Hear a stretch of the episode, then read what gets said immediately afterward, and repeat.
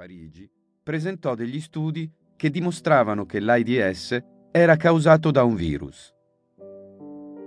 A settembre di quello stesso anno il CDC aveva identificato le principali vie di trasmissione della malattia, escludendo la trasmissione per contatto casuale, cibo, acqua, aria o superfici.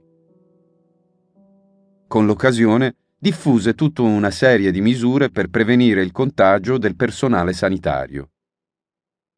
A novembre l'Organizzazione Mondiale della Sanità, OMS, tenne il primo incontro dedicato all'epidemia di AIDS e alle modalità per monitorare e combattere la sua diffusione a livello mondiale. Allora si sapeva ancora molto poco sulla malattia. L'opinione pubblica aveva capito che riguardava per lo più giovani maschi omosessuali, che era contagiosa e che era mortale. Si sviluppò quindi una vera e propria isteria legata all'AIDS e gli atteggiamenti irrazionali e discriminatori, diretti a isolare i malati di AIDS e le persone sieropositive, erano all'ordine del giorno. Le persone perdevano spesso il loro posto di lavoro o erano vittime di mobbing, mentre i ragazzi venivano di norma banditi dalla scuola. Allo scopo di combattere l'epidemia, negli Stati Uniti furono chiusi numerosi bagni pubblici e postriboli a causa dell'elevata probabilità di rapporti sessuali a rischio al loro interno.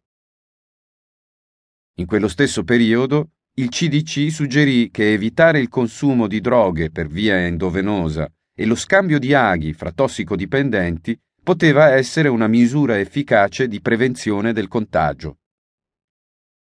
Nel 1985 era già stato identificato un retrovirus, l'HIV, come responsabile dell'AIDS ed erano stati creati i primi test per identificare la presenza dei relativi anticorpi nel sangue.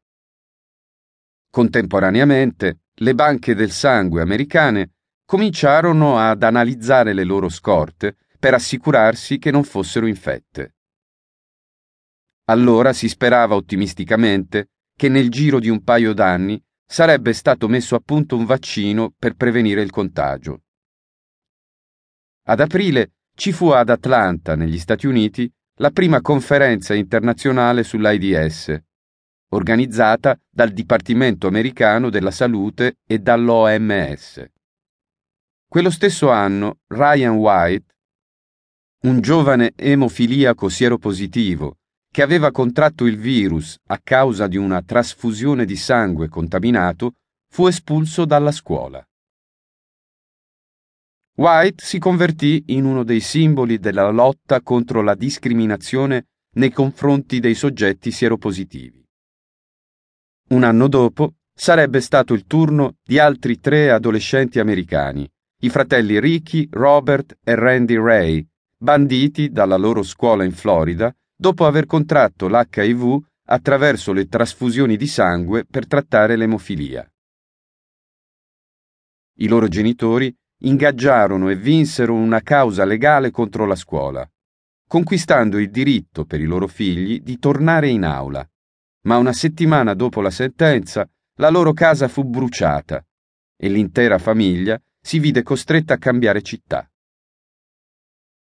Il 2 ottobre l'attore Rock Hudson morì di AIDS. Fu il primo fra i molti personaggi pubblici e del mondo dello spettacolo che ne sarebbero rimasti vittime. Alla fine del 1986 tutte le regioni del pianeta avevano riportato almeno un caso di AIDS, per un totale di 38.401 casi a livello mondiale, di cui 2.323 in Africa 31.741 nelle Americhe, 84 in Asia, 3.858 in Europa e 395 in Oceania.